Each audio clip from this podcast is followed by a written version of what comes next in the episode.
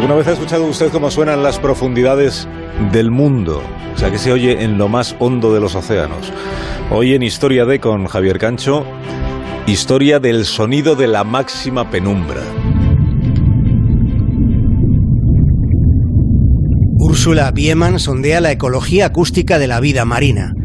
Úrsula está tratando de percibir lo que tienen que decir las criaturas del mar. Ella considera que no se recuerda lo suficiente el padecimiento que los peces están sufriendo por nuestra contaminación. Los habitantes del mar están sucumbiendo al plástico y al exceso de acidez en los océanos. Este fenómeno está ocurriendo a un ritmo sin precedentes y por eso Úrsula Bieman plantea que los humanos deberíamos escuchar el sonido de lo profundo antes de que sea demasiado tarde.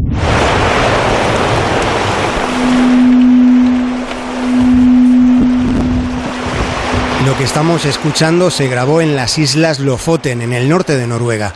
Es la huella sónica de la vida marina.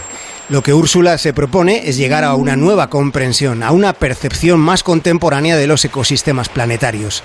Para captar el sonido se han empleado hidrófonos dispuestos como tentáculos sobre las rocas oscuras de las aguas profundas. El plan consiste en detectar el lenguaje del espacio submarino. Tengamos en cuenta que las manifestaciones sonoras son los modos de comunicación, la navegación y la propia supervivencia para la gran mayoría de los seres que viven en las aguas profundas.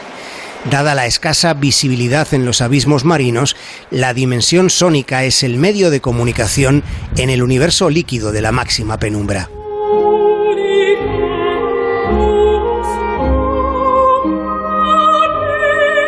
Estamos buscando nuevos mundos en otras galaxias cuando desconocemos casi todo el mundo que se oculta en las aguas profundas del planeta Tierra.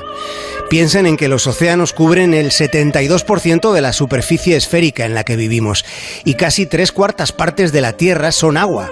Y se calcula que lo explorado no sería más que el 5% de todas las profundidades abisales.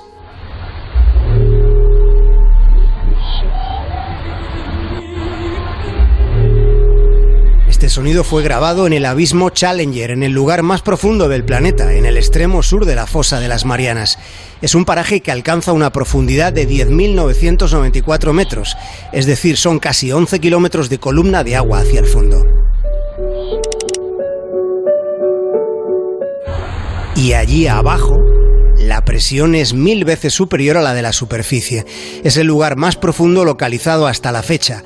Son casi 11.000 metros de profundidad cuando la media en el fondo del Mediterráneo no llega ni a 1.400, cuando la altura del Everest no alcanza los 8.900.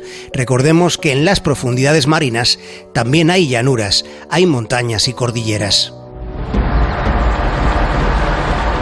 Piensen un instante en el fondo de un océano. Allí existen animales formidables adaptados a unas condiciones extremas. Allí abajo la altísima presión y la ausencia de luz dificultan al máximo la investigación humana. Pero no solo eso, la mayor parte de las profundidades están fuera de la jurisdicción de ningún país. Allí viven, por ejemplo, los pepinos de mar. Búsquenlos en internet porque son asombrosas criaturas en los abismos marinos donde también vive, por ejemplo, el pez quimera, que tiene cara de conejo y cola de ratón. Se llama pez quimera por el monstruo de la mitología griega, que estaba hecho de, de las partes de varios animales. Ese pez existe y puede medir hasta dos metros y dispone de una espina dorsal venenosa y es uno más entre las miles de criaturas que viven en la zona de la máxima penumbra.